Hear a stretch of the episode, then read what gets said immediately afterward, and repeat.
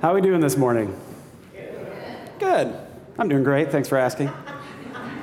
So, I'm sorry. I'm going to start with a reflection. What happened last week in Orlando was hell on earth. In that nightclub on a Sunday morning, 50 people lost their lives. 50 people. 50 people lost their lives who were connecting at the one place that they felt safe to let go, to be themselves. And now we mourn. We mourn those who lost their lives, and our prayer is that many, many people surround those who are hurting by simply weeping with those who are weeping. And with today being Father's Day, we especially pray for the fathers and father figures who are grieving the loss of their own sons and daughters. It's times like these that remind us that all of creation is crying out for the kingdom of God to arrive on earth in its fullness so we don't have to experience the kinds of things that went on last week anymore so that we don't have to live in fear. But today we also mourn something else. I read recently in an article that the Pulse nightclub in Orlando was the only place of sanctuary, of home, of family for many in the LGBT community. The article also spoke of the many places that are not safe for LGBT folks. In many churches, they are told that they are unacceptable. In public spaces, they are heckled and harassed. At work, they have to hide who they are in order to avoid possible firing. In politics, legislation is actively being passed so people can refuse them services at a variety of locations. And in love, they are told that they are abnormal and broken. So the nightclub became their home. I pray that we, the Church Universal, the global church, can become a home once again that is safe for all of those who feel like and are told that they don't belong. I also pray that we, the Church Universal, the global church, can be agents of peace and of change so that these types of tragedies are not in our future. Amen? Amen.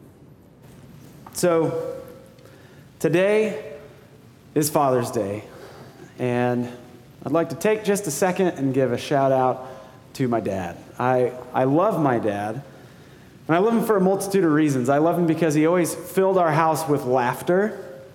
I love him because he is incredibly smart. He has a photographic memory, whereas my mind is very porous. And so I appreciate the fact that he's always willing to teach me again and again the things that I forget, especially when it comes to bathroom renovation projects. I love the fact that he always encouraged my sister and I to be who we wanted to be. I love how he always carries a certain lightheartedness to him, and I love how he painted the world in a very big way. He painted the picture of a world that was full of adventure. Thanks, Pops. And thank you to all the fathers and father figures out there for being loving, caring individuals to all those you encounter. So, how many out there would consider yourselves to be idealists? Show of hands. Okay. And how about realists? Any pragmatists out there? How about the realists? Okay, okay, that's pretty sizable. We've, we've got a pretty good half and half kind of mix here. So, what I'd love for you to do is to uh, pick an idealist and a realist and get together and duke it. I'm just kidding. But I do have um, something to tell you. I do have a confession to make. I, I, my name is Nick and I am an idealist. I'm a broad strokes kind of guy who doesn't really like getting bogged down in the nitty gritty of all the things. I just want the big ideas to happen, and I want them to happen yesterday. I love brainstorming and I love abstract ideas. I'm drawn to visionaries and big picture kinds of people. And I love, love, love not accepting the world as it is, but as it could be. Those are the kinds of things that fuel me. And on the other side, we have the realists, and you guys have a lot of good stuff going for you as well. These folks are really good at taking the world as it is and making the best of it. They're really good at getting people from point A to point B. They're really good at sifting through mountains of details to make a viable path forward, even on complex issues. And they are masterful at negotiating compromise. But when these two sides stand at odds with each other, we can be pretty harsh. We've got some pretty harsh things to say about the other, don't we?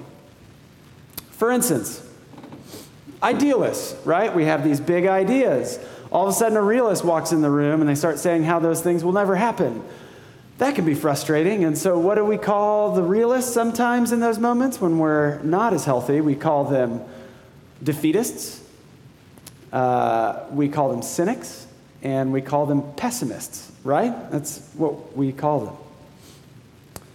But then on the flip side, there are plenty of things that can be said the other way. So, say a realist is sitting there and, and working on a project, and then in walks a couple of idealists, and we start throwing wrenches into things because all we, we have all these big ideas that we want to have, and we're just creating all this work for the realist. And so the realist will sit back and go, oh man, you guys are just young and naive, and you guys, you guys don't know how the real world works. You guys are living in la la land.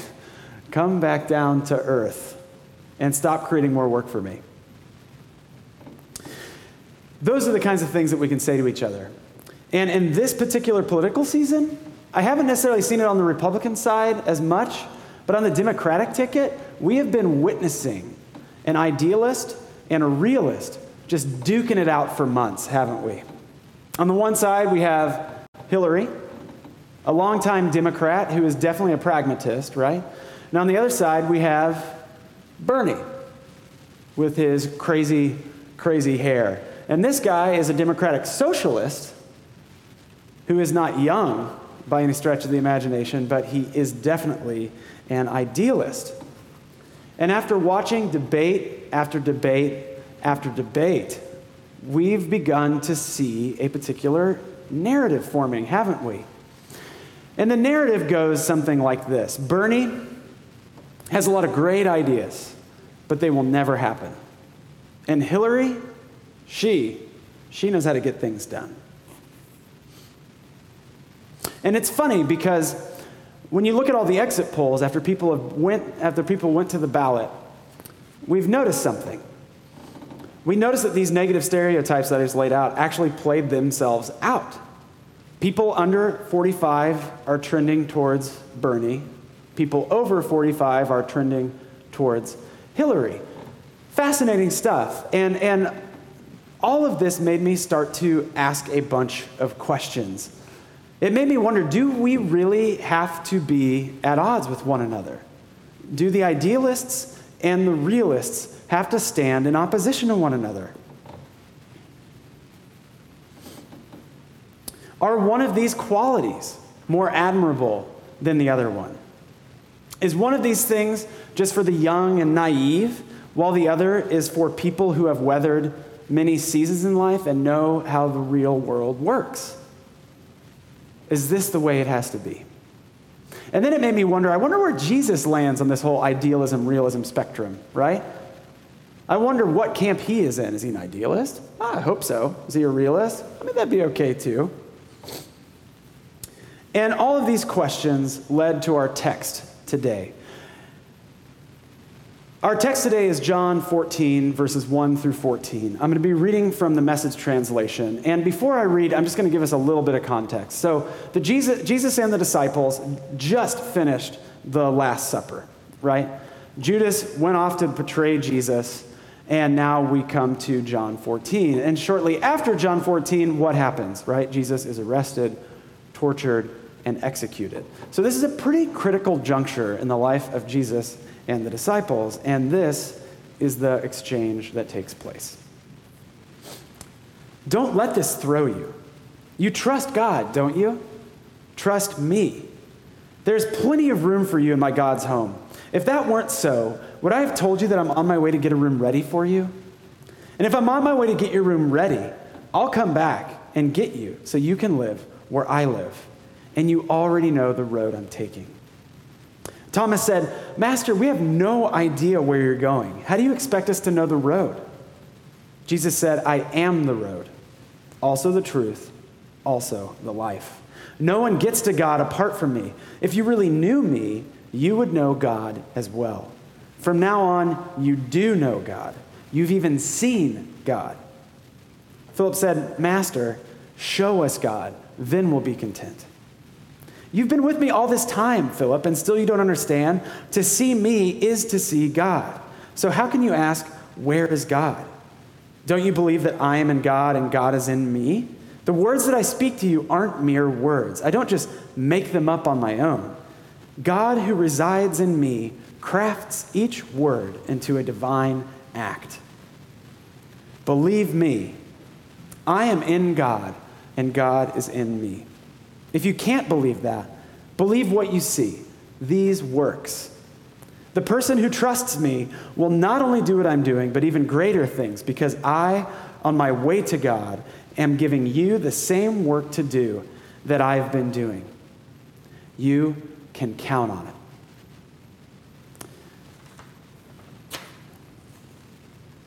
So, in this text, Jesus is talking about how he won't be with his disciples for very much longer.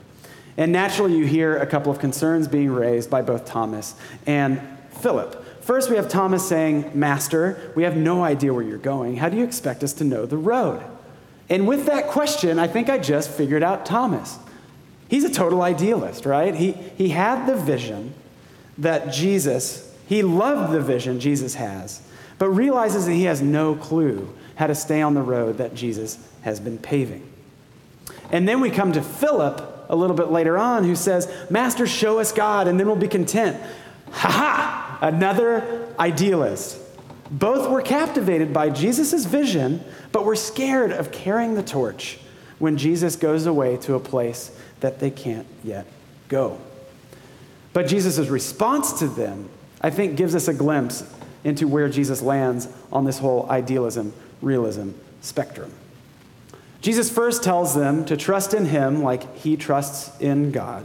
And then he says this God who resides in me crafts each word into a divine act. So here we have word becoming action. Or to put it another way, we have vision becoming flesh and bone hands and feet. And this isn't a new concept, right? Like we see the same thing echo- echoed throughout the scriptures. In the creation accounts, for instance, we have God speaking, and then boom, creation happens, right? And then if you go to the beginning of John's gospel, we also have in the beginning, there was the Word. And the Word was with God, and the Word was God, and then the Word became flesh and bone and moved into the neighborhood. Word becoming action.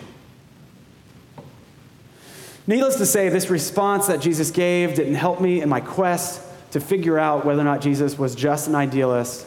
Or Instead, it made me realize that Jesus probably rode that line and was both an idealist and a realist. And that's what Jesus does, right? I mean, we see throughout the Gospels the religious leaders trying to trap Jesus through poorly worded binary questions, right? It's either going to be A or B. And either way, Jesus is going to lose in that scenario, right? But time and time again, Jesus comes back with option C, the third way, right? And it always confounds the Pharisees. And I realized that I had fallen into that trap. I was asking a bad question. And Jesus' response confounded me. So, what I decided to do after I mourned the loss that Jesus was not just a die-hard idealist is that I began to look for examples of word becoming action, of vision becoming hands and feet. And there's a couple examples that I found that I'd love to share with you. So, a number of years ago, I read this book, A Force More Powerful. It chronicles 100 years of nonviolent resistance that's happened all over the world. It's a great, great, great book. And in it, there's one particular story that really stood out to me. It takes place in Denmark in the middle of World War II. So, Germany just decided to occupy Denmark, and they did so without having to fire a single shot. How did they do this? Well, the Danish king just immediately surrendered, and the Danish and the German government came to an agreement. The agreement was this the Germans would allow the Danish government to do everything that they do as long as they help Germany out with a few things like warships and guns and armaments and those kinds of things to assist in the war effort. So they reluctantly agreed to do this. At the same time this was happening, this kid came onto the scene. A 17 year old kid named Arne Sejr. And this kid made a document that came to be known as the Ten Commandments of being a true Dane. Let's read these Ten Commandments together. You must not go to work in Germany and Norway. You shall do a bad job for the Germans. You shall work slowly for the Germans. You shall destroy important machines and tools. You shall destroy everything that may be of benefit to the Germans. You shall delay all transport. You shall boycott German and Italian films and papers. You must not shop at Nazi stores. You shall treat traitors for what they are worth. And you shall protect anyone chased by the Germans. These Ten Commandments that were written by a 17 year old Danish kid became the unifying document for Denmark during the war. So, when the war started heating up, something crazy started to happen. This document, these Ten Commandments, began to be lived out by large amounts of the Danish population. And here's what they did. Naturally, the Danish citizens didn't like the fact that they were forced to work on German weapons and German warships. And so, what they decided to do immediately was call a general strike. So, they striked in mass, right? Once they striked in mass, Germany decided to impose a curfew on the population. This did nothing but exacerbated things. So the Danish government eventually stepped in and they negotiated a truce. In exchange for Germany lifting the curfew, the Danish residents agreed to go back to work. Reluctantly, but they went back to work. But they weren't done yet. These, these Danish people, they're crafty. They're crafty. And so, because striking in mass wasn't going to work anymore, they, they went to plan B, which was called the go home early policy. And this makes me laugh a lot. So, what they did was Germany decided to go ahead and re implement that curfew. And the Danish people decided, well, you're going to do that. We're going to need to leave work a couple hours early. Why? Ah, because we got to go home and garden. They decided that because the curfew was in place, the Danish citizens made this case and won out that they would not be able to tend to their gardens like they needed to. And so they needed to skedaddle out of work a couple hours early. Which, what did that mean? That meant that the Germans were getting their stuff a lot slower. So the Danish people could go home and water their lilies. It was fantastic. It's so creative. I loved it. And it didn't stop there, too. So the, the Danish people who were working on building a warship for uh, the Germans, in addition to this go home early policy, uh, they decided to implement several two minute work stoppages throughout every day. So not only were they working very slowly, dropping many nuts and bolts and being, oops, I'm so careless, they decided every now and again, in addition to working slowly, they're like, I just got to take a breather just for a couple minutes. and then they'd pick up their tool, drop everything again, and work very slowly. and then take, ah, it's another two minute break. I just, whew, man, this, this whole battleship building thing really takes it out of you, doesn't it? Doesn't it? Yeah, it does. And this is what they did day in and day out. This was so effective that Germany did not ever end up getting a battleship from Denmark. Incredible. and probably the most profound example of the Ten Commandments being lived out uh, had to do with this picture. So, Germany at one point decided they wanted to round up all the Jewish people that were living in Denmark. Now, the Danish citizens caught wind of this and they, decided, okay, we've got, we've to act and act fast. And so, what they decided to do was, with the help of Danish fishermen and women, they loaded as many Jewish people up onto these fishing vessels and shipped them over to Sweden where they would be safer. So that by the time, they did so much of this that by the time Germany ended up going around to round up any Jewish people who were living in Denmark, they only could find a couple hundred.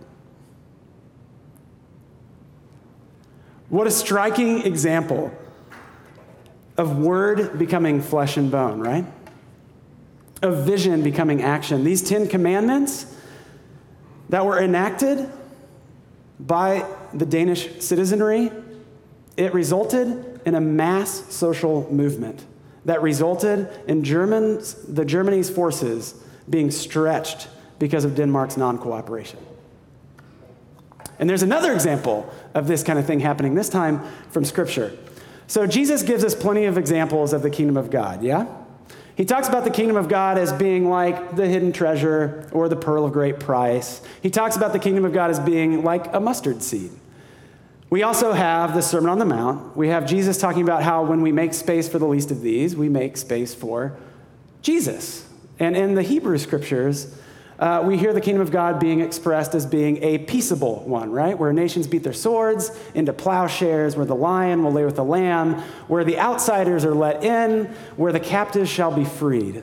Paul, when talking about the kingdom of God, says that there is no rich or poor, man or woman, slave or free, Jew or Gentile, all are one in Christ. Folks, this is our visionary document.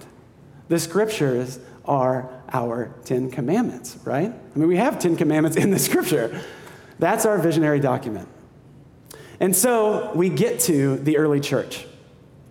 Now, in the years following Jesus' death and resurrection, we had thousands of people flocking to Jesus' new community, right?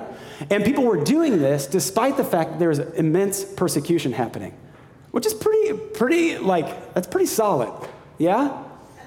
But in addition to that, not only were they flocking despite the persecution, they were flocking even though relatively few people were actually publicly proclaiming Jesus as Lord. There weren't that many people doing it.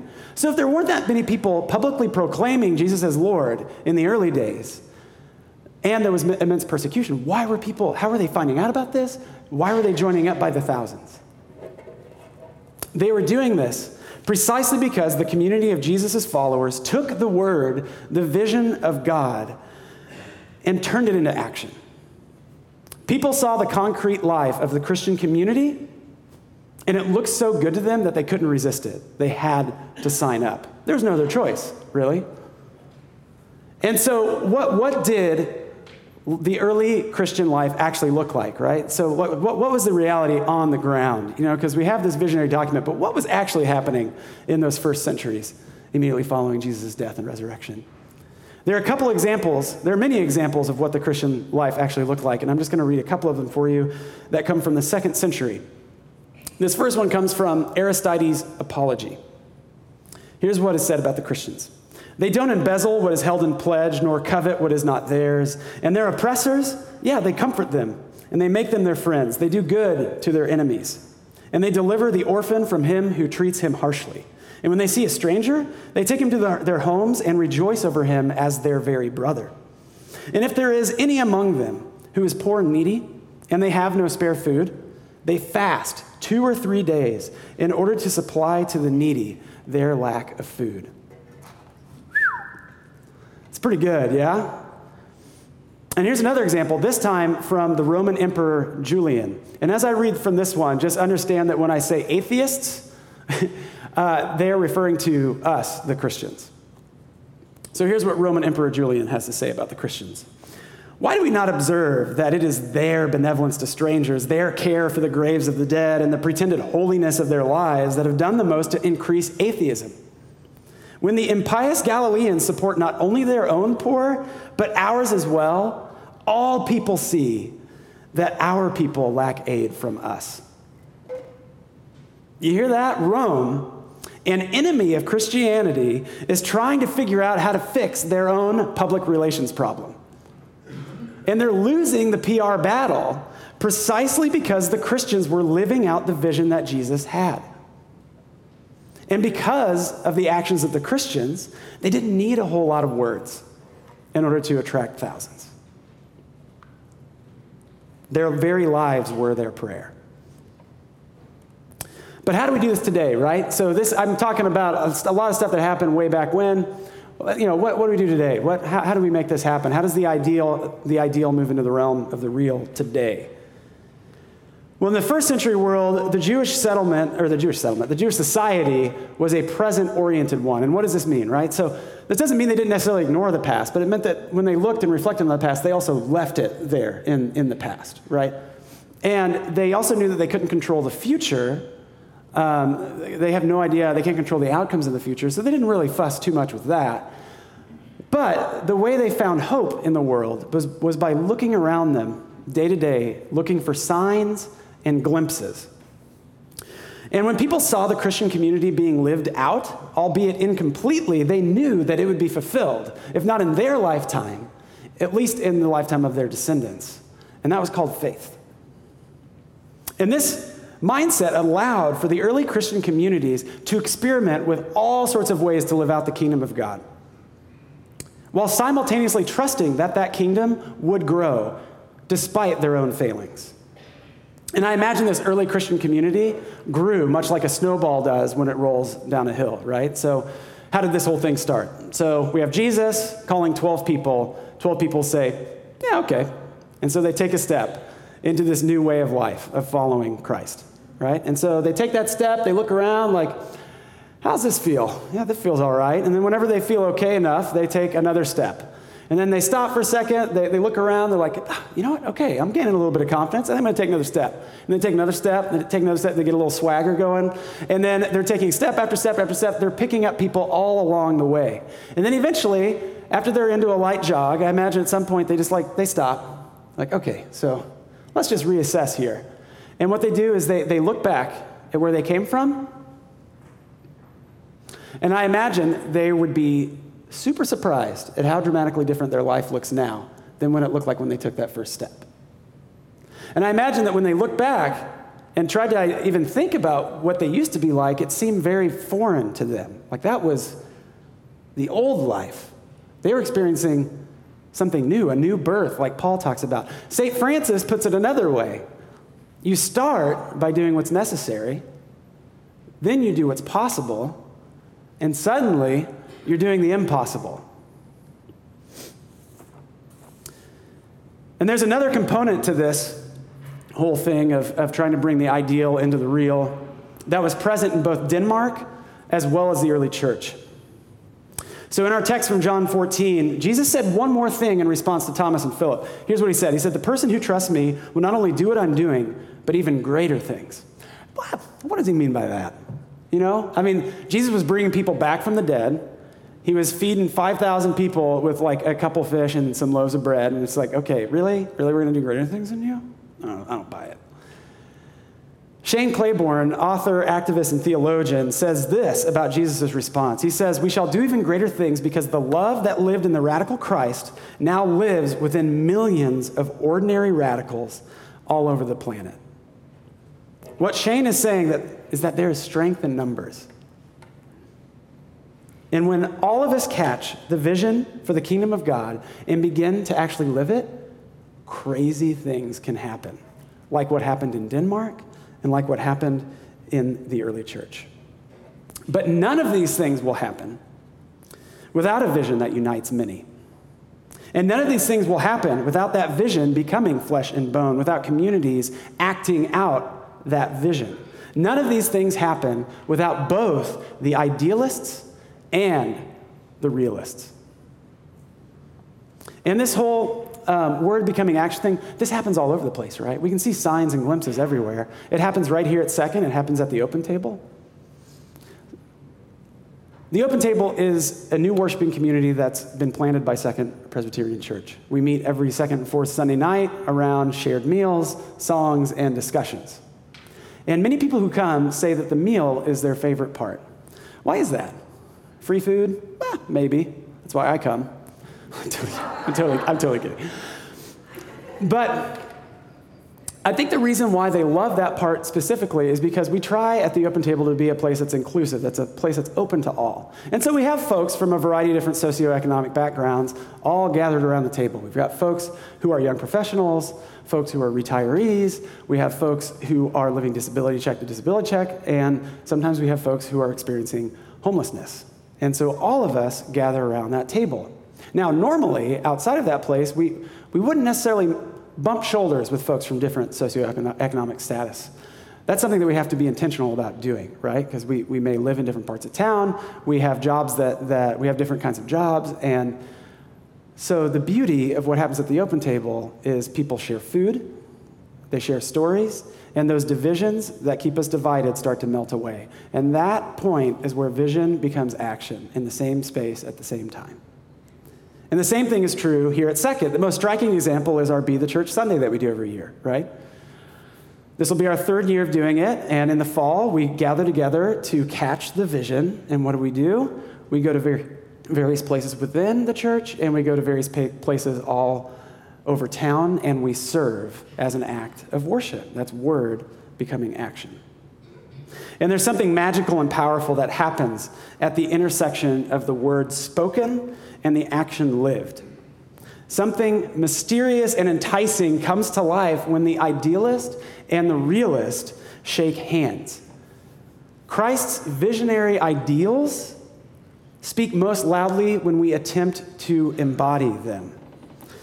That is where idealism and realism meet. That is where each word gets crafted into a divine act. And it is in those moments and in those spaces where we get to glimpse the kingdom of God on earth.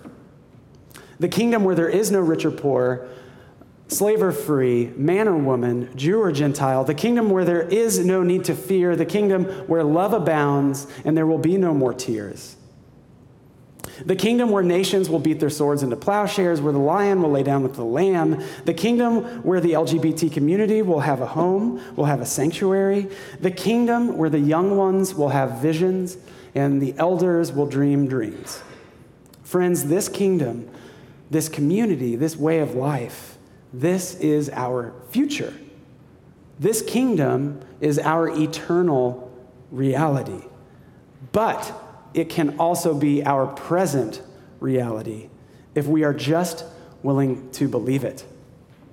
To believe that it can be done, to believe that it is being done, and to believe that it will be done. And when we do believe, that is when the ideal becomes real. Amen.